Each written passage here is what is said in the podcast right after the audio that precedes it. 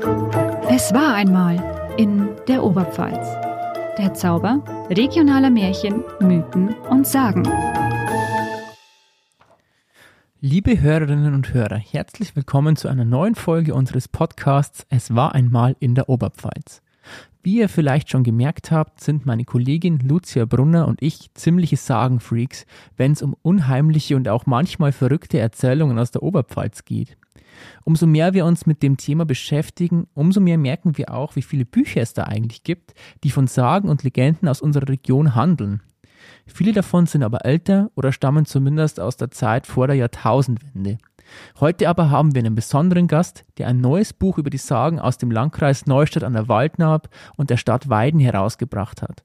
Es heißt Ein sagenhafter Landkreis. Unheimlich wahre Geschichten aus dem Landkreis Neustadt an der Waldnaab und der Stadt Weiden. Hallo auch von mir. Ja, wir haben heute den Autor Thomas Waldenmeier zu Gast. Er wird sich euch gleich auch selber noch vorstellen, ähm, die eine oder andere Sage aus seinem Buch natürlich auch noch erzählen. Wir werden mit ihm gleich im Interview über seine Faszination gegenüber regionalen Sagen und Märchen sprechen und wollen natürlich auch mit ihm unter anderem über Todessteine, Kreuze oder andere unheimliche Orte sprechen, an denen Schätze versteckt sein sollen oder unheimliche Dinge passiert. Aber bevor wir jetzt komplett ins Thema einsteigen, mache ich hier noch an der Stelle eine kleine Feedback-Runde.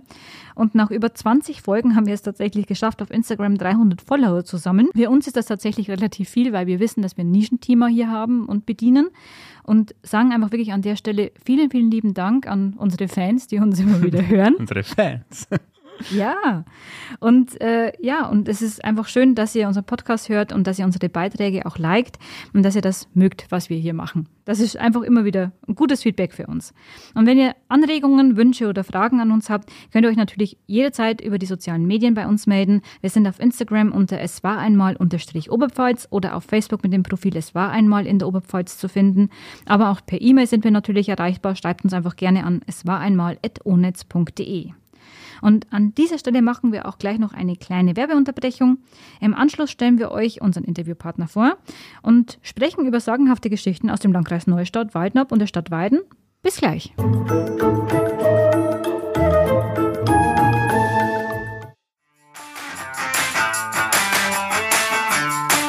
Hi Wolfi. Ich hätte echt voll Lust, mal wieder auf ein Konzert zu gehen. Ich will aber eigentlich ja nicht so weit wegfahren. Weißt du, wo ich Karten für Events in der Oberpfalz bekomme? Klar, guck doch einfach mal bei NT-Ticket. Da hätte ich ja eigentlich selber drauf kommen können, danke. Stimmt ja, aber NT-Ticket ist, das ist ja ein regionaler Ticketanbieter für Konzerte, Shows, Sportveranstaltungen oder Theater in der nördlichen Oberpfalz. Passt perfekt. Richtig, NT-Ticket gehört zu Oberpfalz Medien. Hier gibt es Karten aus der Region und für die Region. Abholen kann man die Tickets in den Geschäftsstellen in Weiden in der Weigelstraße 16 oder in Amberg in der Mühlgasse 3. Oder man bestellt einfach bequem online daheim unter www.nt-ticket.de. Prima. Danke dir auf jeden Fall für den Tipp. Ich schmücke da jetzt gleich mal rein.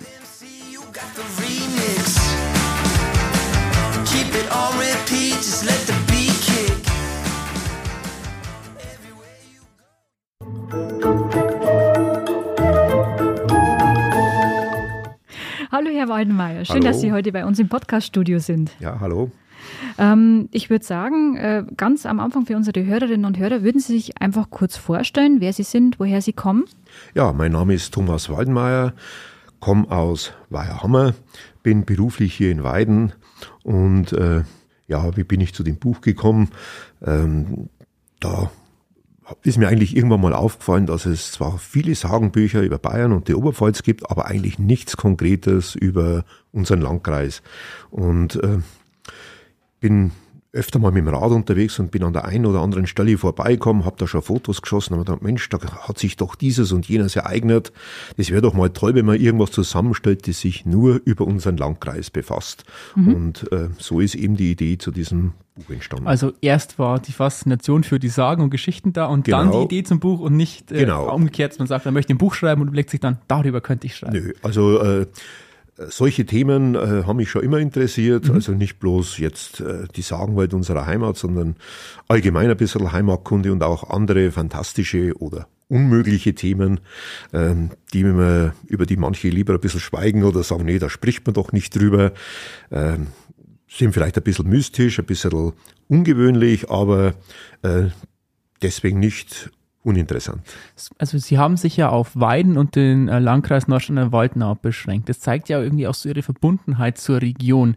Haben Sie sich zuvor überlegt, das vielleicht zu öffnen oder war von Anfang an klar, Sie möchten ein Buch für Weiden, für Nordrhein-Waldnau schreiben? Es war von Anfang an klar, nur unser Landkreis und ich habe auch wirklich ganz, ganz streng äh, eine Grenze an der Landkreisgrenze gezogen. Es mhm. gibt ein paar Sagen, die spielen 100, 200 Meter hinter der Landkreisgrenze.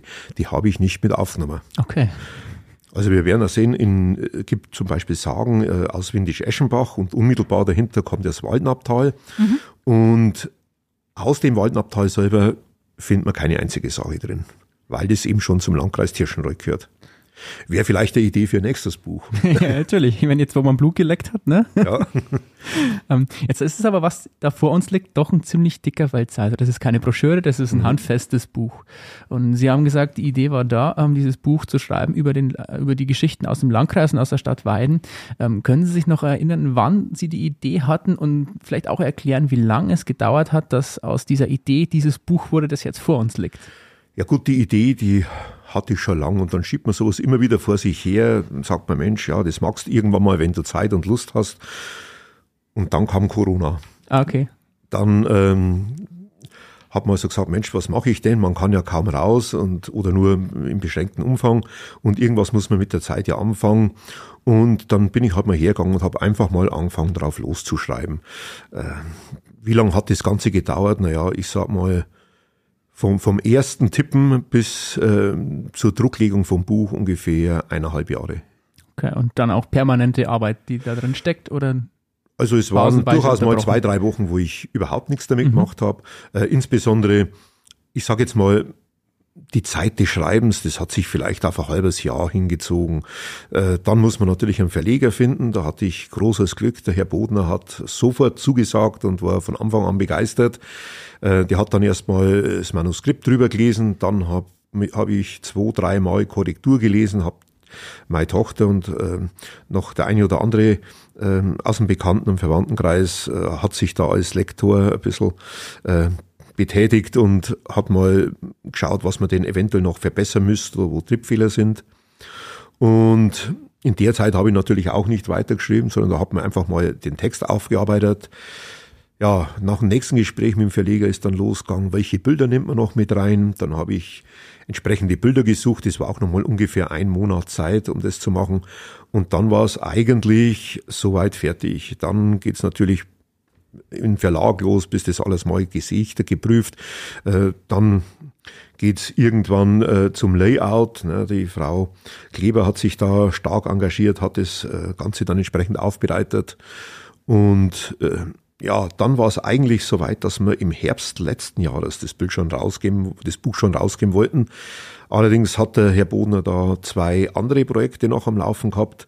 Dann haben wir gesagt, na ja, das schaffen wir schon noch mhm. vor Weihnachten. Und dann ist uns die Druckerei dazwischen gekommen. Ne? Die hat gesagt, die schaffen das frühestens am 22. Dezember mit der Lieferung. Und da haben wir gesagt, das ist zu knapp. Also das, wer da seine Weihnachtsgeschenke noch nicht hat, äh, der besorgt sie nicht mehr. Äh, dann haben wir gesagt, gut, dann lassen wir uns gleich Zeit bis zum Frühjahr vor Ostern. Dann haben wir Zeit, in aller Ruhe nochmal drüber zu gehen. Äh, die Zeit hat man natürlich auch genutzt und winzigste Korrekturen nochmal vorgenommen, weil ich gesagt habe, ah, da irgendwo gefällt mir die Satzstellung noch nicht so ganz. Mhm.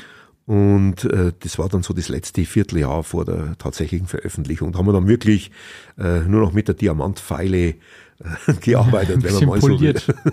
Also ein bisschen poliert das Ganze, damit wirklich das bis ins Detail passt. Und ich denke, das ist ganz gut geworden. Ähm, jetzt ist es ja so, die Leute, die unseren Podcast kennen, die kennen auch den äh, Franz Xav von Schönwert. So unsere Gewährsperson, die wir immer wieder mal heranziehen, um über die Geschichten zu sprechen, die mhm. aus unserer Region so bekannt sind. Weil er ja einer der bekanntesten genau. Sammler ist. Ja. Mhm. Ich schätze mal, bei Ihnen ist es auch so, dass Sie nicht jetzt, äh, einfach genau. die ganzen Geschichten im Kopf haben, sondern Sie hatten auch gewisse Gewährspersonen. Ja. Wer waren die denn? Also natürlich Franz Xaver von Schönwert, das, der steht ganz, ganz oben. Das ist ja der sagen Papst aus unserer ja. Region, um es mal äh, so zu sagen. Und ähm, seine, sein dreibändiges Werk hat ja auch für viele andere Sagenbücher aus unserer Region Pate gestanden. Also im Endeffekt, wenn man auch da ins Literaturverzeichnis reinsieht, äh, stößt man immer wieder auf Schönwertswerke. Mhm. Und ähm, neben dem Franz Xaver von Schönwert waren dann für mich auch die Bücher von Emmy Böck, äh, Ulrich Benzel und so weiter äh, maßgeblich. Also ich habe alles, was ich an Quellen heranziehen habe können, über Sagen aus unserer Region, auch von Gerhard Zücker gibt's da noch so ein Buch über Weidner Stadtsagen. Mhm. Ähm, und man hat allerdings bei bestimmten Sagen sehen, im Endeffekt sind es immer wieder Geschichten, die schon der Schönwert in der einen oder anderen Form vorgebracht hat. Zumindest beim Großteil der Sagen. Äh, wobei ich in meinem Buch jetzt die eine oder andere Geschichte drin habe, die bisher noch gar nicht veröffentlicht worden ist, ähm, die man halt auch von irgendwelchen Leuten erzählt bekommen hat oder so. Aber das äh, macht das Ganze ja noch ein bisschen spannender. Ja, natürlich, klar. Vielleicht können Sie auch kurz mal sagen, wie ist denn Ihr Buch eigentlich aufgebaut? Welche Schwerpunkte haben Sie denn ja, beim Steigen Also ich habe ähm, natürlich überlegt, wie organisiere ich das Buch? Mache ich, gehe ich alphabetisch vor oder äh, gehe ich nach den Orten vor, dass ich sage, sämtliche Sagen von einem Ort fasse ich zusammen. Ähm, ich habe das dann alles verworfen und bin äh, dazu übergegangen, das Buch mehr oder weniger in zehn Kapitel aufzuteilen. Äh, da geht's einmal um Themen Feuer und Wasser, einmal um Hexenwerk und Teufelszeug, einmal um Zwerge und Riesen ähm, und so weiter. Und ähm, es gibt natürlich Sagen, die würden auch in die jeweils andere Kategorie reinpassen, aber für irgendwas muss man sich ja entscheiden und da habe ich jetzt mhm. versucht, immer die jeweils zutreffendste äh, ja, Eingruppierung zu treffen und ähm, ja, ich bin damit gut zufrieden. Ich habe zum Beispiel das Kapitel Mord und Totschlag, da geht's halt hauptsächlich auch um Mord- und Sühnekreuze äh, aus unserer Region. Ähm, zu denen es halt noch irgendwelche Sagen gibt. Natürlich könnte man jetzt das auch irgendwo äh, in eine andere Kategorie mit reinbringen. Aber wie gesagt, ich habe es versucht, das so zu machen, dass man die jeweils treffendste ähm, Überschrift dazu passt. Also ich denke, man merkt schon, dass es sehr strukturiert aufgebaut ist. Ja. Und äh, also was mir jetzt beim Schmökern auch so aufgefallen ist, ähm, dass man ja hier viele Orte oder auch Bilder drin hat, äh, wo man vielleicht so als Spaziergänger ja eher vorbeigehen würde. Also wo man vielleicht als erstes gar nicht so erkennen würde, da steckt eine faszinierende Geschichte dahinter. Ja, also ähm, Ursprünglich war der Plan, zu jeder Sage ein Bild zu machen, aber dann wird es ja ein Bilderbuch.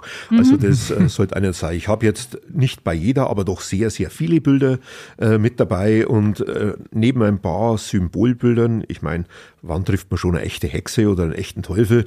Äh, da tut man sich ein bisschen schwer. Aber ansonsten ähm, habe ich immer versucht, die Bilder der jeweiligen Örtlichkeit mit aufzunehmen. Und wie Sie schon sagen, es gibt viele Orte, da geht man achtlos vorüber und weiß gar nicht, dass da was war. Zum Beispiel der Teufel am unteren Tor. Da ist oben im Torbogen so eine Teufelsfratze äh, mhm. eingearbeitet und da gehen täglich hunderte, tausende Leute vorbei, beachten das gar nicht und wissen mit Sicherheit auch nicht, dass sich da irgendwas abgespielt hat vor langer Zeit. Ob das tatsächlich so war, wie es in der Sage erhalten geblieben ist oder wie auch immer, das sei mal dahingestellt. Aber vielleicht könnte man ganz kurz an der Stelle, vielleicht wollen Sie die, äh, die Sage kurz erzählen. Ja, äh, ich bin auch neugierig, ja. Kein Problem. äh, am unteren Tor, da äh, ist ja wie gesagt dieser Teufelskopf und der Sage nach geht der darauf zurück, dass einst ähm, die Stadt Weiden von den Schweden belagert war, schon längere Zeit. Die Leute haben immer mehr Hunger gehabt und äh, haben gar nicht mehr gewusst, äh, wie sie sich denn ernähren sollen. Und ähm, kampflos auf ergeben wollten sie sich aber auch nicht. Und äh, letztlich gab es dann einen spindeldürren Schneider, der ohnehin schon nicht sonderlich dick war, der noch den letzten Ziegenbock, den er gehabt hat, geschlachtet hat, äh, um den äh, zu essen. Und äh, das Fell des Ziegenbocks ist dann irgendwo zum Trocknen äh, ja, im Fenster gehangen und im Lauf des Tags hat er dann ein Nickerchen gemacht, wird wach und sieht den Teufel an der Wand. Und erst war so erschrocken und dann hat er erst gemerkt, hoppla, das ist ja nicht der Teufel, sondern das ist der Schatten von dem Ziegenfell mit dem, ähm, mit dem Kopf und den Hörnern. Mhm. Und dann ist ihm die Idee gekommen, Mensch, da mache ich mir ein Quant draus und äh, spielt den Schweden hier einen kleinen Schabernack vor, so nach dem Motto, die Weidner, die haben es mit dem Teufel, die sind mit dem Teufel im Bunde, da habt ihr überhaupt keine Chance. Gesagt, getan, hat er also äh, das so gemacht, stürzt auf äh, den Marktplatz hinaus, die Leute rennen gleich zur Seite, um Gottes Willen, jetzt kommt der Teufel auch schon zu uns, werden die Schweden auch bald da sein. Und hat dann die Stadtmauer erklommen und äh, mit Drohgebärden Richtung äh, den schwedischen Heer äh, ist er da rumgesprungen, was die dann angeblich so beeindruckt hat, dass die gesagt haben, also da gehen wir lieber nicht hin, wenn die Weidner mit dem Teufel im Bunde sind. Sonst so äh, das ist kein gutes Zeichen für uns. Ja, so viel zur Sage des Teufelskopfs am äh, unteren Tor. War es bei Ihnen dann auch so, dass Sie, äh, dass sich Ihr Blick auf die Umwelt, in der Sie sich bewegen, verändert hat, als Sie an diesem Buch gearbeitet haben? Oder nochmal ja. der, der Blick geschärft hat für die ganzen Dinge, die um einen herum sind? Ja, auf jeden Fall. Also man, man geht da sonst einfach äh, fast ein bisschen achtlos durch die Gegend oder ähm, zum Beispiel gibt so andere Örtlichkeiten, Ruprechtsreuth, die ehemalige Schlossschenke oder das Galgenkattel bei Windisch-Eschenbach, da steht halt nur noch ein Kreuz oben, da geht halt der Wanderer vorbei und denkt sich nichts dabei. Der meint, na ja, da ist halt irgendwas passiert. Aber was äh, da gewesen ist, ist einem eigentlich gar nicht so bewusst. Und wenn man dann mal sich wieder das verinnerlicht und sagt, Mensch, da ist dies und jenes passiert, dann bleibt man auch ein bisschen innestehen, schaut sich das ganz anders an. Und ich denke, äh, das Feedback, das ich bisher erhalten habe, ähm, geht jedenfalls dahin, dass viele Leute jetzt viel bewusster unseren Landkreis wahrnehmen. Ne? Die, mhm. Äh, es waren auch einige, die sich bei mir gemeldet haben und haben gesagt, ja, jetzt möchte ich äh, tatsächlich mal den ein oder anderen Ort anfahren und mir das ganz bewusst anschauen. Ähm, wenn man mal denkt, zum Beispiel das Leerautal, äh, es gibt viele Leute in unserem Landkreis, die waren da noch nie. Mhm. Dabei ist es wesentlich schöner als das Waldenabtal. Mhm. Oder die Burgruine Schöllenberg. Ne? Flossenbürg, Leuchtenberg, die kennt jeder. Dass mhm. die Schöllenberg auch da oben liegt, sind schon wesentlich weniger.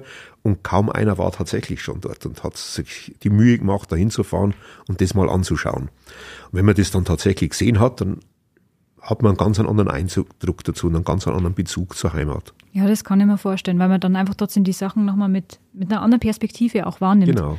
Und in ihrem ersten Kapitel, das heißt ja auf Nimmerwiedersehen, mhm. da geht es ja im Prinzip auch um vergessene Orte oder um Orte, wo vielleicht nur noch Ruinen dastehen, wo man vielleicht sich auch gar nicht mehr so vorstellen kann, was da vielleicht mal war, ob da ein Dorf gestanden ist, eine Kapelle ja. oder eine Burg. Ähm, wie wichtig ist es Ihnen in Ihrem Buch auch, ähm, diese Geschichten zu erzählen, um sie vor dem Vergessen zu bewahren?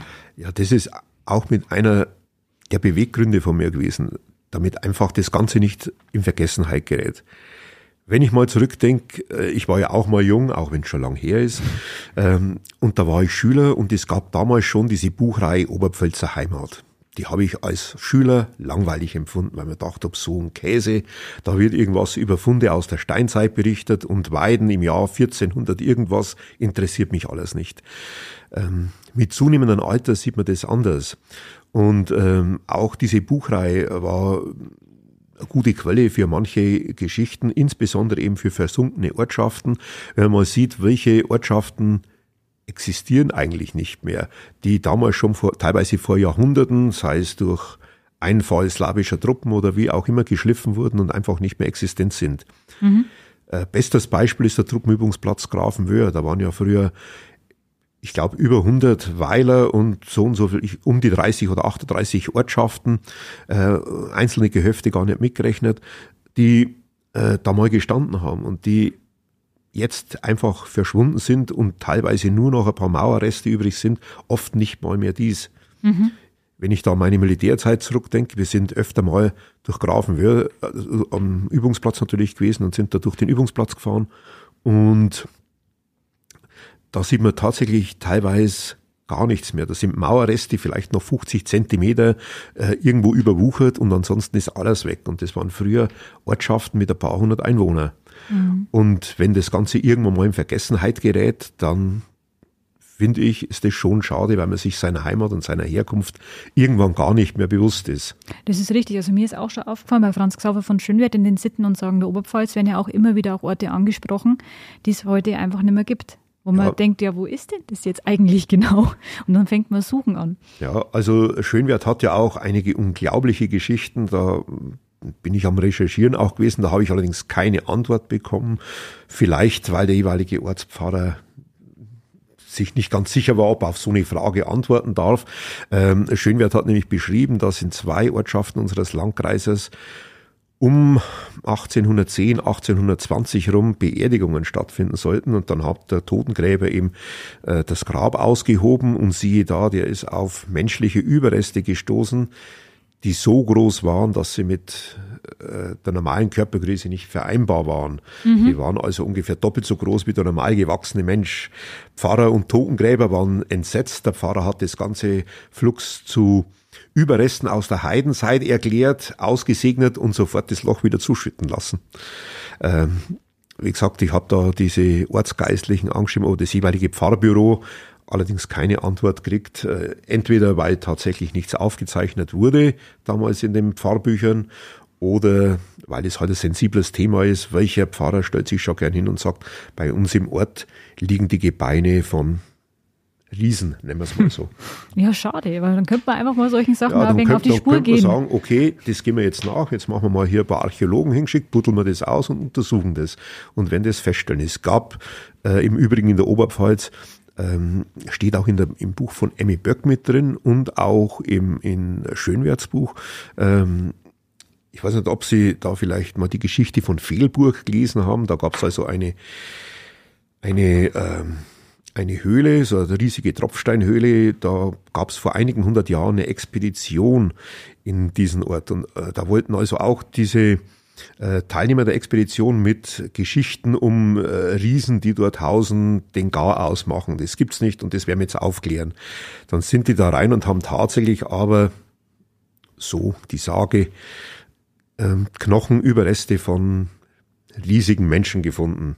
Äh, die Wissenschaftler heute sagen, das stimmt ja alles gar nicht. Wer weiß, was die gefunden haben. Das waren halt Knochen von Höhlenbären.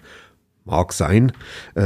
Kann auch nicht sein, man weiß es nicht. Ne? Mm, Tatsache schwierig. ist aber, dass in Fehlburg äh, vor ungefähr 150 Jahren mal äh, Grabungen an der, vor der Kirche stattgefunden äh, stattgefunden haben und auch da wurde ein Oberarmknochen von über 80 Zentimeter Länge ausgebuddelt und ein äh, Schwert mit einer Länge von, lassen Sie mich lügen, ich glaube 1,80 Meter ungefähr. Dem Verbleib kann man auch der Heimatpfleger dort nicht erklären. Steht allerdings so in der Ortschronik von Fehlburg beschrieben. Also Aha. irgendwie scheint da ein realer Hintergrund zu sein. Ja, 1,80 Meter, also das ist nochmal 20 Zentimeter größer wie ich. Ja, also und ich sag mal, äh, es gab damals zwar diese Biedenhänderschwerte, also die beidhändigen Schwerte, die waren allerdings maximal ja, 1,20, 1,30 lang. Man muss damit ja auch noch kämpfen können. Ne? Und wenn das Ding größer ist, ist wie ich selbst, dann mhm. funktioniert das Ganze irgendwann nicht mehr. Das lässt natürlich viel Raum für Spekulationen. Ne? Wird wunderbar in die Kategorie Zwerge und Riesen passen. Auf alle Fälle. Auf jeden Fall, ja. ähm, in Ihrem Buch sind ja auch zahlreiche Sagengestalten vertreten. Ob mhm. die Hexe, die Druden, Geister, mhm. Bilme, das sind ja alles auch Sachen, die wir auch im Podcast schon mal angesprochen haben, ja. auch Riesen und Zwerge. Ähm, haben Sie da so, so einen Favoriten, was Ihre Lieblingssagenfigur ist? Favoriten äh, eigentlich nicht. Ich meine, äh, es gibt da, also wenn, wenn dann die Geschichten über die Trud. Ähm, Hätte ich jetzt auch gesagt, ja. Das äh, ist natürlich nicht bloß bei uns, die ist ja eigentlich in, in Gesamteuropa unter verschiedenen Bezeichnungen bekannt. Mhm. Ähm, und es gibt ja auch Leute, die da tatsächlich selbst äh, so ihre Erfahrungen gemacht haben. Das kann man jetzt belächeln. Äh, allerdings äh, habe ich hier auch äh, eine Sage drin. Ich glaube, das ist die Geschichte von der Trud aus Eslan in der ein Lehrer in den 1930er Jahren äh, erklärt hat, also er glaubt an das Ganze nicht und ist alles Quatsch und Unsinn, aber er selbst hat dieses und jenes erlebt. Mhm. Und jetzt denke ich mir, wenn also einer, der nicht gerade äh, als Bauerntölpel irgendwo bekannt ist, sondern doch als Lehrer gewissen Grad von Bildung hat, äh, darüber berichtet, was er da so erlebt hat, dann hat es schon einen gewissen Wahrheitsgehalt. Wen will er erschrecken? Seinen Schulkindern will er denen Angst machen und deswegen seine Reputation aufs Spiel setzen. Also äh, ich meine, das ist sowieso ein bisschen mit Vorsicht zu genießen immer, denn wer stellt sich hin und sagt, jawohl, ich habe, was weiß ich, die Trut gesehen, ich habe einen Geist gesehen, ich habe dies und jenes gesehen. Also das macht man ja nicht, um sich wichtig zu machen, mhm. weil man ja sofort der Lächerlichkeit preisgegeben ist, sondern derjenige, der das erzählt, der hat oft tatsächlich irgendwas gesehen, was auch immer das sein mag. Äh, mag durchaus sein, dass er einer Sinnestäuschung unterlegen hat oder im Halbschlaf irgendwas geträumt hat, aber es gibt halt auch Sachen, die man nicht so ohne weiteres erklären kann. Das wäre, wie gesagt, es sind auch einige Geschichten dabei, die ich in meinem nächsten Buch ähm, sammeln möchte und da mal veröffentlichen möchte, um äh, auch dieses Thema mal ein bisschen zu beackern. Mhm. Spannend auf jeden Fall. Also das ist, könnte ich mir vorstellen, dass man vielleicht auch eine Podcast-Folge dazu machen könnte. ja, also ich habe da, äh, das Problem ist halt, man muss den Leuten da ein bisschen Futter geben. Also erstmal aus der Reserve locken, damit die überhaupt ihre Erlebnisse erzählen. Mhm. Denn wie gesagt, kaum einer stellt sich hin und gibt sich da der Lächerlichkeit preis, ne? sondern der will erst von mir hören, was nicht, dass die Leute sagen, man ist verrückt oder, oder irgendwas dann in genau, der Genau, dass, dass mhm. der weiß, ich nehme ihn mit seinem Anliegen ernst und ich, äh, gut, ich habe vielleicht eine Erklärung oder vielleicht auch nicht, oder, aber zumindest höre ich mir die Geschichte an und äh, schenke dem erstmal das Vertrauen und äh, werde nicht seinen Namen in, die, in der Öffentlichkeit äh, verbreiten, wenn er das nicht möchte, weil äh, wer liest schon gerne über sich, dass er irgendein Spinner ist und irgendwelchen Fantasiegestalten nachhängt. Mhm. Aber ich weiß von, von, von Geschichten, äh, die sich tatsächlich so ereignet haben, äh, zum Beispiel in der eigenen Familie, als der, der Freund meiner Tochter das erste Mal bei ihr übernachtet hat, wird er nachts wach und sieht in der Ecke einen Mann stehen mit Augenklappe. Mhm. Kurz danach löst sich dem nichts auf. Am nächsten Morgen erzählt er die Geschichte beim Frühstück und ähm, dann sage ich, ja klar, das war der Rheinländer Willi. Ähm, hat, das hat folgenden Hintergrund in den 60er Jahren, da ist man ja nicht irgendwo in Urlaub hingeflogen, man hat halt die Verwandtschaft in Deutschland abgeklappert. Mhm. Wir hatten Verwandte im Rheinland, die ihren Urlaub hier verbracht haben und in diesem Zimmer genächtigt haben und in diesem Zimmer ist er auch gestorben. Und der Rheinländer Willi, der da verstorben ist, der hatte eine Augenklappe. Denn der war kriegsversehrt, dem hat ein Auge gefehlt durch Splitter. Aber das wusste der Freund von das der Tochter noch nicht. nicht. Okay. Das wusste noch nicht mal meine Tochter. Sie hat es ihn also auch nicht erzählen können. Also irgendwas hat er gesehen. Ob das jetzt der Geist des Willi war oder ob er sich äh, was eingebildet hat oder von Jack Sparrow geträumt hat, was weiß der nicht, keine Ahnung. Aber er hat da jemanden gesehen mit Augenklappe und ähm, das passt natürlich wunderbar dazu. Und das äh, sind natürlich so Geschichten, die man mit einem dicken, fetten Fragezeichen versehen kann. Das sind so, die einen immer ein bisschen unbehaglich machen, denn es könnte ja sein, dass es tatsächlich sowas gibt. Man weiß es nicht. Alles, was man nicht weiß, erfüllt äh, den Menschen immer mit ein bisschen Unsicherheit. Ne? Da mhm. spricht man auch nicht gern drüber, sonst müsste man ja zugeben, dass es vielleicht noch was anderes gibt, als mir der Lehrer erzählt hat. Und das stellt dann am Ende mein Weltbild in Frage und das ist halt so eine unangenehme Sache. Wer macht das schon gern? Ja, äh, vor allem, das, es gibt ja auch immer wieder Dinge, die ja auch eine Wissenschaft erst noch erklären muss. Also man darf genau. vielleicht nicht immer sagen, also nur weil man es vielleicht nicht erklären kann, dass es keine Erklärung dafür gibt. Ja, es gibt Leute, die kenne ich, die sagen, ich glaube nur, was ich sehe. Mhm. Dann sage ich zu dem, hast du schon mal Strom gesehen? Du siehst vielleicht das Licht, das brennt, aber den Strom selbst hast du nicht gesehen. Hast du schon Magnetismus gesehen? Mhm. Oder hast du schon mal Hass gesehen? Liebe, irgendwelche Gefühle, ne? die es wohl unzweifelhaft, aber ich kann es nicht sehen. Ja, stimmt, weil es ja im Grunde abstrakte ja, Begriffe sind. Ich sehe auch die Luft nicht, ne? aber mhm. sie ist da.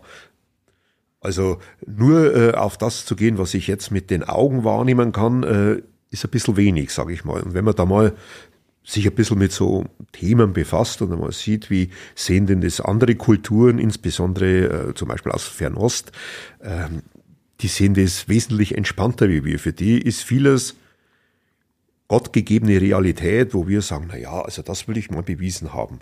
Mhm. Ja, das ist richtig. Also an Ihrem Buch hat mich am meisten fasziniert das Kapitel Mord und Totschlag. Sie haben es ja gerade schon mal erwähnt. Mhm. Und da sind ja auch eben besonders viele Bilder drin, also von Orten, wo Kreuze stehen, Steine stehen, an denen angeblich Morde, Unfälle oder andere schlimme Dinge passiert sein mhm. sollen. Ähm, vielleicht können Sie kurz erklären, welche Bedeutung das da eigentlich hinter diesen Flurdenkmälern steckt, die man oft ja noch, also sehen kann auf genau, den ja. Feldern oder Straßen. Genau, Dinge, die man tatsächlich auch noch sehen kann. Also, also äh, da muss man fast ein kleines bisschen unterscheiden. Also mhm. oft ist es so, dass Leute äh, mit den Kindern über Wald und Flur spazieren, kommen irgendwann am Wegkreuz vorbei, ohne Beschriftung, ja, und da wird halt irgendwann irgendwas passiert sein. Das kann so sein, muss aber nicht. Es gibt sehr, sehr viele Wegkreuze, Flurkreuze, die gar nichts mit einer Gewalttat zu tun haben. Da ist auch keiner gestorben, mhm. sondern die waren einfach dafür da, um, ähm, ich sag's mal so, um sich Gottes Segen für eine reiche Ernte äh, zu sichern und um unheilvolle Kräfte, sei es jetzt Unwetter, Hagel oder Sagen gestalten wie der Bilmerschneider äh, vom eigenen Feld fernzuhalten, damit man eben äh, möglichst großen Ertrag aus seinem eigenen Feld hat. Mhm. Und äh, diejenigen Kreuze, die wir hier im Buch finden und die Geschichten dazu, das waren also all diejenigen, bei denen tatsächlich noch irgendwo, und auch wenn es bloß ganz, ganz kurz äh, ein paar Sätze waren, sich eine Sage erhalten hat. Ähm, einige sind ja recht äh, eindeutig, zum Beispiel das mit dem äh, dem Mord an Michel Würfel aus Passenried, das, äh, da gibt es sogar noch das Datum des Mordes, 5.10.1863, ne, da ist der ermordet worden und die Angehörigen haben halt zum Gedenken an die Mordtat diesen Stein aufgestellt oder ich glaube das letzte, das war das Countsmartel, äh, das an einen Umzug erinnern soll, wo der Umzugswagen umgestürzt ist und der ist dabei zu Tode gekommen. Also das sind ja wirklich reale Geschichten, die sich ereignet haben. Aber je länger sowas zurückliegt, äh, umso weniger ist was äh, vorhanden. Da hat man also nicht Mordschriftzüge einkaut, sondern allenfalls irgendwo Symbol. wie der Schneiderstein bei Mantel, so als die, genau. die, und dann sagt man, gut, da wird mhm. der, ist ein Schneider erschlagen worden. Und irgendwann gehen im Laufe der Zeit eben die Namen und die genauen Daten dazu verloren. Und je unspektakulärer der Mord war, sage ich mal, umso weniger ist halt leider Gottes in Erinnerung geblieben. Und mhm. es gibt mit Sicherheit noch viel Steine, die da sind. Da gibt es überhaupt keine Geschichte mehr dazu. Da weiß man einfach gar nichts mehr, was denn da tatsächlich passiert sein soll. Und äh, das ist aber auch gar nichts ungewöhnlich, dass solche Geschichten für, für, in Vergessenheit geraten. Ich hab's, ich glaube, das war in der Einleitung zu dem Kapitel auf Nimmerwiedersehen kurz beschrieben. Bei uns im Weiherhammer, da gab's äh, früher mal ein Pigmatitwerk, das ist vor ein paar Jahren abgerissen worden. Mhm. Und äh, da gab's eine Feldbahn zum Schacht, das ist da, wo jetzt äh, Richtung Mantel die äh, Mülldeponie ist. Da war früher Kaolinabbau und da ist eben so eine kleine Feldbahn quer durch den Wald gegangen. Ähm, als kleines Kind war zwar die Bahn noch nicht, nicht mehr da, aber zumindest die Eisenbahnschwellen hat man gefunden. Das war noch genauso breit äh, wie, wie, äh, wie früher. Mittlerweile hat sich die Natur das Ganze zurückerobert. Also da sind die Eisenbahnschienen, Eisenbahnschwellen halb verrottet, ähm, von, von Unkraut und, und Gebüsch zugewachsen und wenn man noch 10, 15, 20 Jahre wartet, dann zeugt nichts mehr davon, dass hier jemals was war. Und wenn in 50 Jahren einer kommt und erzählt, hier war mal eine Feldbahn, sagt jeder, geh du alter Schmarrer, wo soll denn da eine Bahn gewesen sein, mitten durch den mhm. Wald? Das glaubst du doch selber nicht. Ne? Mhm. Also so wird irgendwann erlebte Geschichte zur Legende und irgendwann wird die Sage draus, weil man sich gar nicht mehr dran erinnern kann, was denn tatsächlich war. Und äh, Jetzt sind wir Gott sei Dank in einem Zeitalter, wo man sowas äh, leicht erhalten kann. Fotografie, insbesondere digitale Fotografie, da kann ja Massen abspeichern. Ähm, und da kann man äh, danach schon einmal zeigen, wie es denn früher war.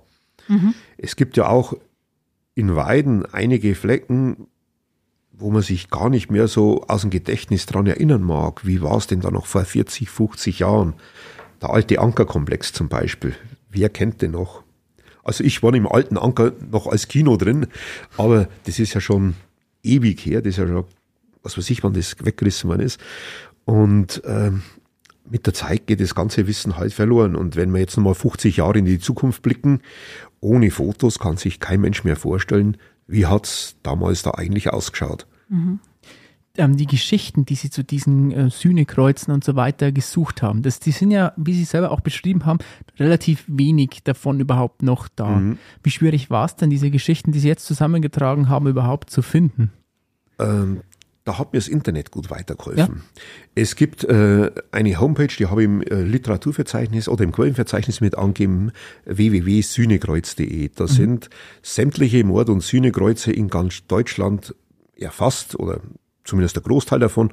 Und da habe ich mir eben sämtliche aus unserem Landkreis rausgesucht, äh, anhand der Koordinaten äh, mal die in der Karte nachvollzogen, ah, das steht da, das steht da.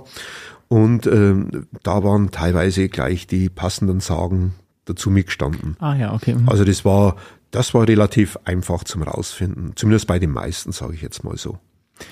Interessant finde ich aber eben auch, dass dieser oder diese Tradition, dass man so ein Sühnekreuz zum Beispiel aufstellt, relativ alt ist, weil ich glaube, es gibt, also ich glaube, die älteste Geschichte, die sie in ihrem Buch mit veröffentlicht haben, ist, ist oder ein Kreuz, das 1505 aufgestellt mhm. wurde. Also das ist ja eine unglaublich lange Zeitspanne. Ja, das war halt äh, früher oftmals so, ähm, dass man mit dem Kreuz so zweierlei machen wollte. Also einmal das Unrecht äh, ähm, darauf hinweisen, da ist jemand umgebracht worden und zum Zweiten wirklich als Sühne für den Täter.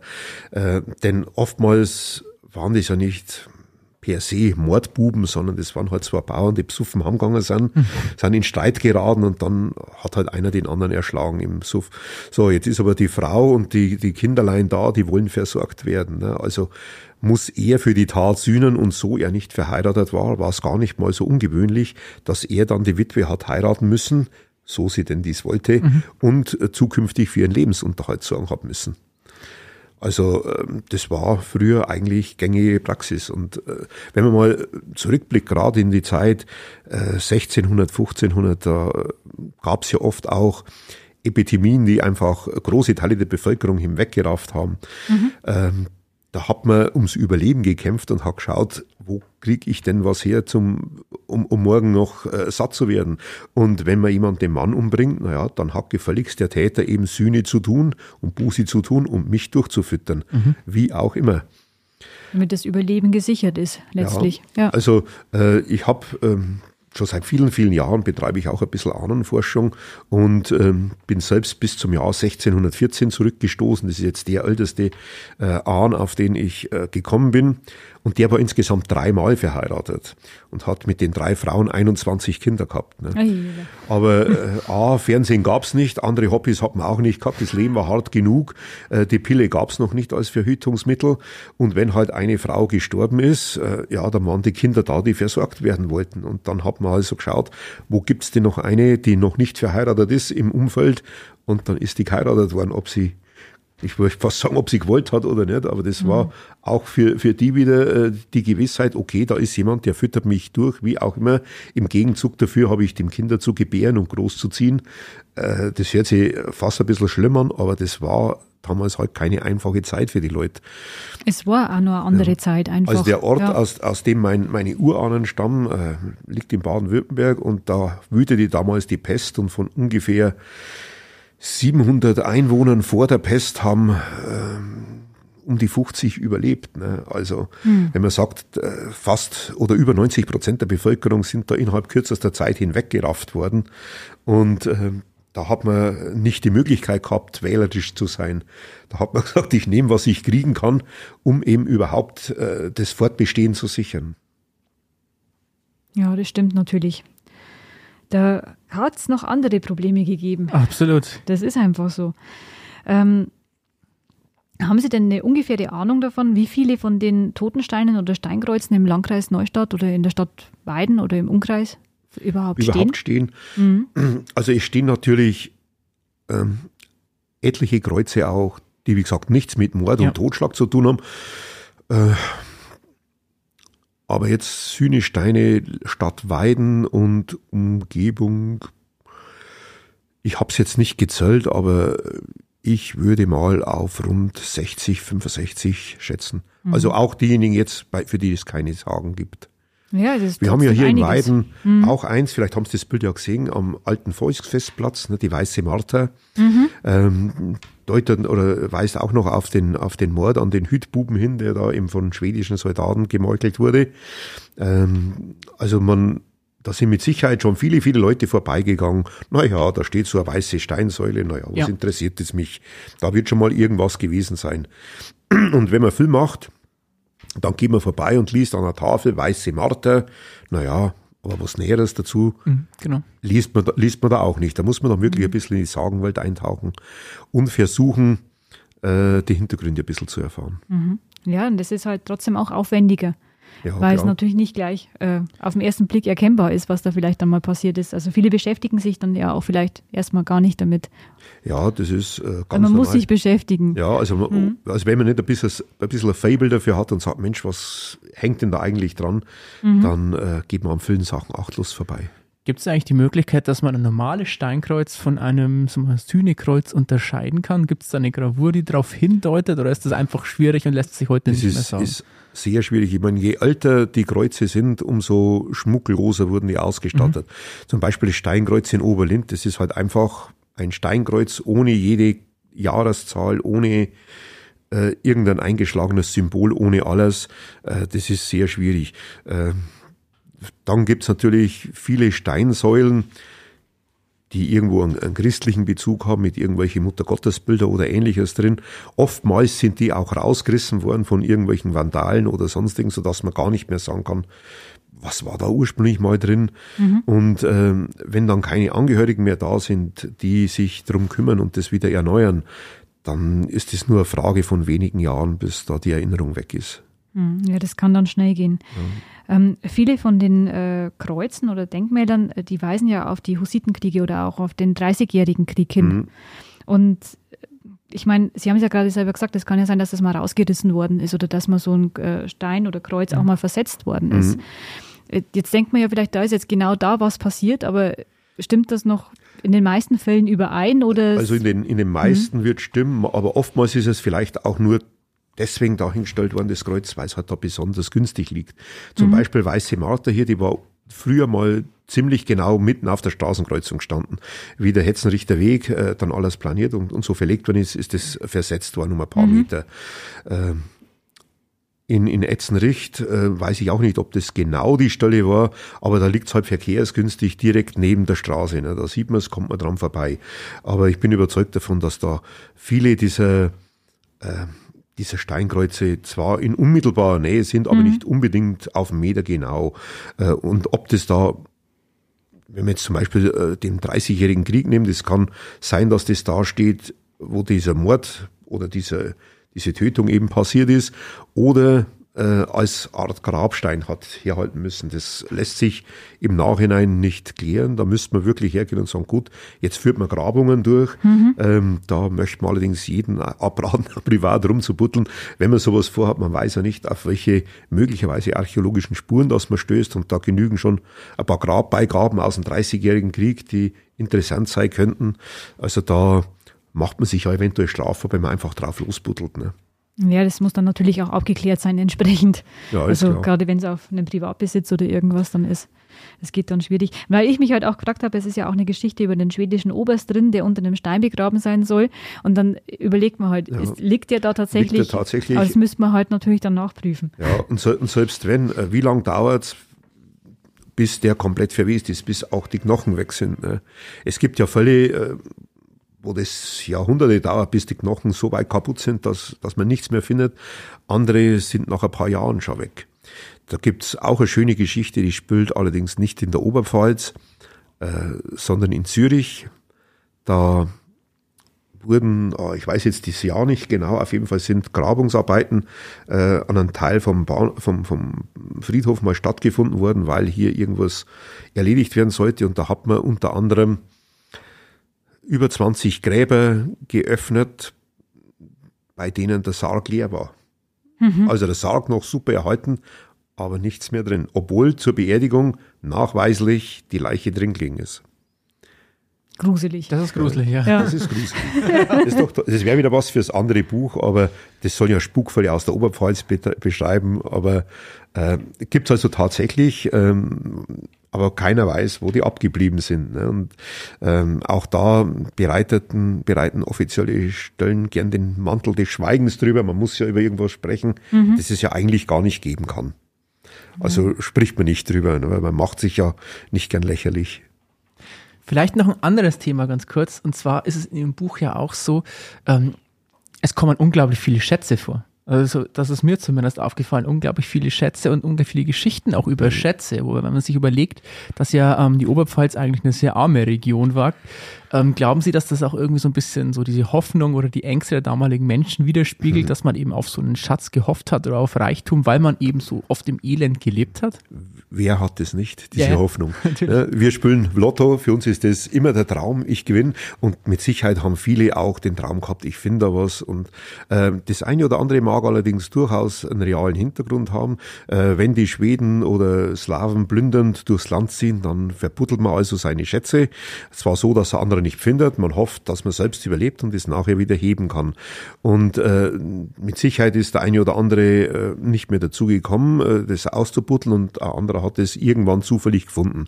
Und sowas verbreitet sich natürlich wie ein Lauffeuer und jeder hofft drauf, auch äh, das große Glück zu machen und irgendwann seinen Schatz zu finden. Ähm, einige wenige Geschichten werden mit Sicherheit auf Tatsachen beruhen, aber ich denke, dass da viel auch äh, der Wunsch der Mutter des Gedanken war. Auf der anderen Seite darf man auch nicht vergessen, ähm, wir haben ja auch so Geschichten äh, über den äh, über die Venediger drin. Äh, die eine oder andere, vielleicht haben es die gelesen, ne? also diese ominösen kleingewachsenen Bergleute aus äh, Norditalien, denen eben bestimmte Zauberkünste nachgesagt wurden, um eben mit Hilfe eines Erdspiegels und ähnliches äh, verborgene Schätze zu finden.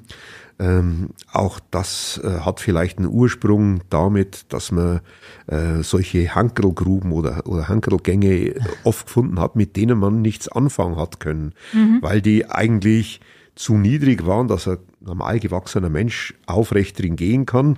Und da gibt's auch sehr, sehr viele unterirdische Gänge, auch bei uns hier in der Region. Und ähm, da hat sich die Wissenschaft auch den Kopf drüber zerbrochen, was kann das sein? Sind das vielleicht irgendwelche Fluchtwege gewesen. Da muss ich sagen, was nutzt man ein Fluchtweg, der im Nichts ändert, irgendwo an der Felswand äh, und äh, der Feind steht draußen vor dem Loch und wartet, bis ich irgendwann hungrig bin und wieder rauskomme.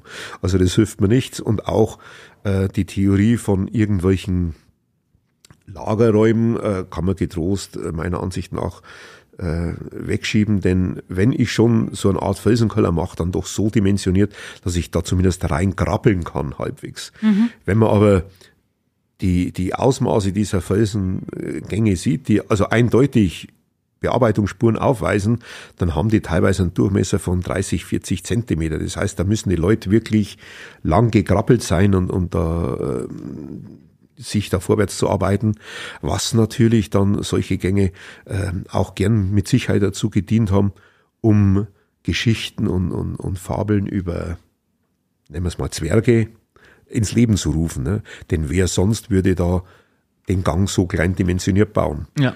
Was auch immer die Ursachen sein mögen, die Wissenschaft, wie gesagt, streitet sich drüber. Ein, mhm. befrieden, ein zufriedenstellendes Ergebnis hat man bisher keiner. Waren Sie denn selber schon mal auf Schatzsuche?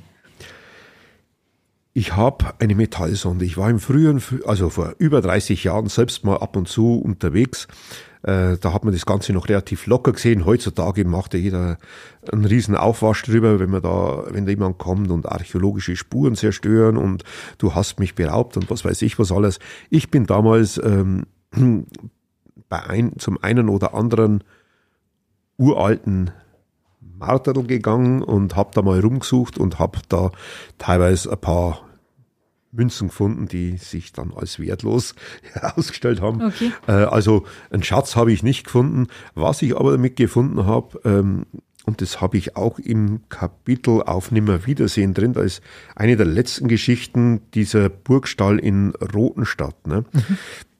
Von Jörg dem Zenger und der hatte eine zweite Burg, die war bei, äh, bei Malersricht äh, auf, auf so einer Felsnase. Der ist jetzt noch in der Landkarte als Burgstall gekennzeichnet. Und da bin ich den Steilhang hochgeschwitzt wie verrückt, die Schnaken um mich rum. Und äh, dann hat das Teil tatsächlich angeschlagen, aber es war kein Schatz da, aber es waren die Überreste äh, des Kamins hat man da gefunden. Also da ah, war okay. tatsächlich also ein paar Steine noch im, im Erdboden versteckt. Also da gab es tatsächlich oben mal Burg ist jetzt hochtrabend genannt. Äh, die Burgen aus damaligen Zeiten würde man heute allenfalls als, äh, als gemauertes Häuschen bezeichnen. Das war halt früher die Feste. Mhm. Aber wie gesagt, das habe ich damals selbst äh, gefunden. Also von daher kann ich sagen, es gibt Überreste da oben. Also auch da zeigt sich halt mal wieder, dass an so mancher Sage doch irgendwo ein Körnchen Wahrheit drinsteckt. Man muss sich bloß die Mühe machen und ähm, ein bisschen dranbleiben und, und recherchieren und, und mal nachschauen. Mhm. Ja, das ist interessant, weil man letztendlich sieht, dass man, wenn man ein bisschen nachforscht, man doch vielleicht auch das eine oder andere dann auch finden kann. Ja, wenn man denkt, Schliemann ist verlacht worden, ne, wie er nach Troja gesucht hat. Mhm. Und ja. als er es gefunden hat, jetzt gibt es natürlich viele Forscher, die sagen, der hat ja gar nicht Troja gefunden, das wäre ja gelacht, das ist eine ganz andere Stadt. Aber dann denke ich mir, wer hat jetzt recht gehabt? Schliemann, der nach Troja sucht, aufgrund der historischen Quellen, und an der beschriebenen Stelle eine Stadt findet, wie auch immer die geheißen haben mag. Einen Schatz vor allem auch, ne? Und einen mhm. Schatz findet. Ja. Oder derjenige, der sagt, das ist Quatsch. Also irgendwo hat der Schliemann recht gehabt. Also soweit ich weiß, der Schatz, den er für diesen einen Schatz gehalten hat, der ist es nicht, das ist nachgewiesen, aber es ist immer noch umstritten, ob er Troja gefunden hat oder nicht. Es ist zumindest noch nicht letztendlich geklärt, ob es Troja ja, ist oder nicht. Ob es, das, das mhm. ist klar, das weiß auch keiner. Man wird sich auch schwer tun, weil es damals keine Ortsschilder gab. Ja. Und, und wenn, dann sind die bis jetzt auch schon verrostet. Ne? Also die wird man nicht finden. Ja. Und, und äh, da müssen wir dann wirklich die, ja. Beschreibungen haben, wie die, wie die Stadt aufgebaut war, wo welche Gebäude waren. Und wenn man dann natürlich äh, Gebäudestrukturen findet, die mit den Beschreibungen übereinstimmen, das wäre natürlich eine tolle Sache. Aber das halte ich mal so gut wie ausgeschlossen, weil ähm, an der Stadt, die Troja gefunden hat, sind ja mehrere Städte übereinander gebaut worden, also versunken und an gleicher Stelle wieder neu gebaut. Was er also gefunden hat, äh, sei dahingestellt, aber er hat zumindest an dem Ort, an dem das beschrieben ist, was gefunden. Ja. Und da frage ich mich, was wäre denn, wenn eine Expedition irgendwann loszieht und findet auf dem Berge Ararat tatsächlich alte Holzstrukturen. Ne, ist es die Arche? Ist es die nicht? Haben sich irgendwelche Scherzbolde was erlaubt? Also das sind immer so Geschichten, die man toll mit einem Fragezeichen versehen kann. Man weiß nichts genaues, es war damals auch keiner dabei und ähm, lässt natürlich viel Raum für Spekulationen. Ihnen geht es ja im Grunde genommen genauso. Sie graben ja auch tief in der Oberpfälzer Geschichte oder eben auch in Oberpfälzer Sagen, bei denen man eben auch nicht weiß, wie man sie wirklich einordnen kann. Was glauben Sie denn, ist der Mehrwert dieser Geschichten auch heute noch? Weil damals war es ja oft so, man hat sich die erzählt, um sich oft auch mal Dinge erklären zu können, die man sich sonst nicht erklären konnte. Was ist der Wert dieser Geschichten heute für die Menschen, die heute leben? Ja, ich denke, wichtig ist auch schon mal, dass man sich einfach bewusst wird, wie das Leben damals war. Äh, was hat die Leute beschäftigt? Äh, hat es tatsächliche Hintergründe oder nicht? Die eine oder andere Geschichte kann man sicher leicht erklären, wenn da einer sagt, oh, ich habe den Drachen fliegen sehen oder da war die Hexe, die dies und das gemacht hat oder der Böhmer-Schneider, naja, da hat man ja einen Sündenbock gebraucht weil man selbst äh, sich sonst eingestehen müsste, dass man nicht so toll ist, wie man vielleicht denkt. Ähm, der Wert heute ist hauptsächlich, denke ich mir, dass es einfach nicht in Vergessenheit gerät dass man solche Geschichten weiter noch hält, äh, in, in, Erinnerung hält. Und ich sag mal, gerade äh, Kinder so im Vorschulalter, für die ist es doch wahnsinnig lehrreich, wenn ich da eine tolle Geschichte habe, in der am Ende auch noch das Gute siegt. Mhm. Äh, das ist doch viel besser, als dass ich sage, komm, setz dich vor die Glotze und schau Wrestling an oder irgendwelchen Blödsinn äh, im, im, Fernsehen, der äh, nur dazu beiträgt, dass das Kind langsam aber sicher den Verstand aufgibt. Lass man doch die Fantasie leben bei den Kindern, das ist doch viel besser. Äh, dann wird man auch für alles Mögliche offen. Ne? Und äh, letztlich, wenn ich für alles offen bin, dann bin ich auch äh, im Geist so weit frei, dass ich unbefangen von irgendwelchen Beschränkungen vielleicht irgendeine tolle Erfindung machen kann. Irgendein Motor, der mit Wasser läuft, meinetwegen. Ne? Und wenn, ich, wenn einer kommt und sagt, das gibt's nicht, das gibt's nicht, das gibt's nicht, dann werde ich mir nie die Mühe machen, in dem Bereich zu forschen. Wie man sieht, äh, momentan ist ja E-Mobilität ganz toll, ganz groß gefragt. Ähm, dabei gab es schon vor über 20 Jahren Wasserstoffmotoren, die mhm. wunderbar funktioniert haben. Äh, die man eben nur noch nicht so weiterentwickelt hat, dass man sagt, man kann die jetzt kostengünstig herstellen. Was die Zukunft bringt, werden wir sehen. Aber eins ist sicher, wenn ich, wenn ich die Leute im, im Denken einschränke und, und die Fantasie nicht irgendwo beflügle, dann äh, werden solche Innovationen irgendwann nicht äh, zum Tragen kommen. Und sie, was sie ja auch damit schaffen, im Grunde genommen, ist, ähm, die Vergangenheit mit der Gegenwart zu koppeln. Also, dass das, was längst vergangen ist, auch irgendwie in die heutige Zeit noch mit reinstrahlt. Also Beispiel Martel zum Beispiel. Das ist mhm. ja die Weiterentwicklung oder, oder das, was von diesen Sühnekreuzen noch übrig mhm. ist, die auf einen Unfall hinweisen oder auf irgendwas, was da Schreckliches passiert ist. Ähm, und auch das dass man erkennt ja dann irgendwie die Zusammenhänge von dem, was von vor 500 Jahren war und was heute ist, wenn man sich mhm. mit diesen Geschichten beschäftigt. Ja, also gerade im Marterl, es gibt ja auch welche, die jetzt die letzten Jahre immer wieder erst errichtet werden. Ja. Oder eben, manchmal ist es nicht einmal ein Marterl, sondern irgendwo bloß ein Feldkreuz oder ein Grablicht, mhm. ne, das an irgendwas erinnert. Ähm, tolles Beispiel. Äh, vor einigen Jahren gab es an der alten Nahbrücke in Mantel einen tödlichen Verkehrsunfall. Äh, das war der war ein Kumpel meiner, meiner Tochter, die waren im, im gleichen Oberclub und ähm, die sind halt dann hergegangen und haben am, am Wegesrand da so eine kleine Tafel aufgestellt, also bei der Gemeinde Genehmigung eingeholt, Tafel aufgestellt und dann die äh, Grablichter immer wieder erneuert. Ähm, da dürfen sie also keinen festen ja, Steinkreuz oder ähnliches mhm. aufstellen, aber so ein Holzkreuz ist genehmigt und jetzt, wenn die Brückenumbau alles fertig ist, soll es da wieder an dem Ort erscheinen. Das ist ja in dem Sinn auch nichts anderes. Ich will die Erinnerung genau. an jemanden wachhalten. Mhm. Äh, in 100 Jahren wird das kein Mensch mehr machen, weil kein Mensch mehr den jungen Kerl kennt, meine Tochter, und äh, ist dann schon längst gestorben und sonst was und dann ist die Erinnerung weg. Und ähm, man sagt ja, man ist erst dann gestorben, wenn sich keiner mehr an mich erinnert. Mhm. Und wenn ich jetzt sage, diese, ob jetzt einer dieser Ermordeten aus früheren Zeiten, zumindest weiß man halt, da war mal irgendwas. Ne? Und ähm, dann hat man noch irgendwo seine Fußspuren in dem Sinn in steinerner Form hinterlassen auf der Welt. Das sind eigentlich schöne Schlussworte, oder? Ja, finde ich auch. Also man könnte natürlich jetzt eigentlich stundenlang da noch so weiterreden. Ja. Und trotzdem würde ich sagen, ja, wir sind am Schluss angekommen. Herr Weidenmeier, vielen, vielen Dank, dass Sie sich die Zeit genommen haben und mit uns über Ihr Buch gesprochen haben. Ja, ich bedanke mich, dass ich die Möglichkeit gehabt habe, äh, dazu ein bisschen was zu erzählen. Vielleicht äh, für den einen oder anderen, den es interessiert, würden Sie noch kurz erzählen, wo man vielleicht Ihr Buch auch bekommt? Ja, das gibt's überall im Buchhandel, äh, auch sogar bei Amazon, natürlich beim der Buchhandlung Bodner in Bressart. in Weiden finden Sie es auch in jeder Buchhandlung und äh, wie gesagt, wenn es gar nirgendwo zu bekommen ist, dann einfach an den Verlag Bodner im Pressat wenden. Da kriegen Sie es auf jeden Fall. Und gibt es eine neue Auflage. Genau. Ja, also das äh, ist wohl zu erwarten.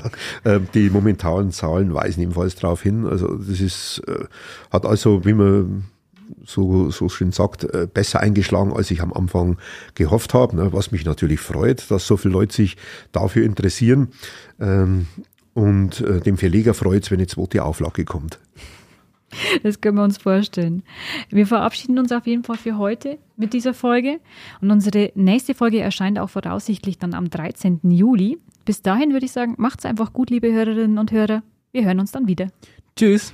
Ciao.